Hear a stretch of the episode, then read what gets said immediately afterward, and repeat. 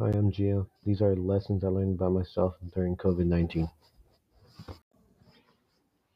One thing I learned is how to appreciate the little things and how to be more positive. I started going on walks, which I never did before the pandemic.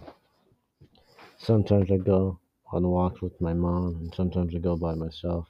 I like to walk around my neighborhood when it's early and no one's awake.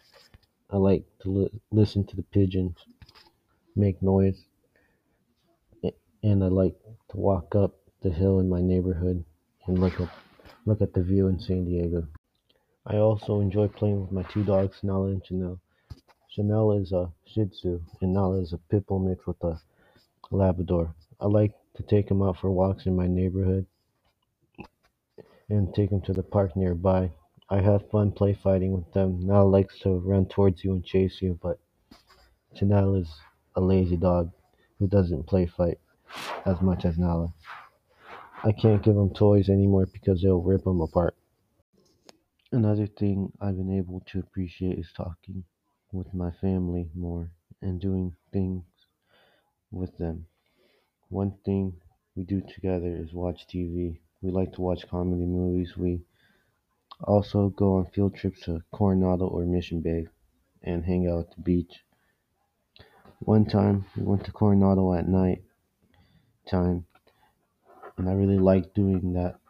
I enjoyed I enjoyed it because it was kind of cold and it was very quiet.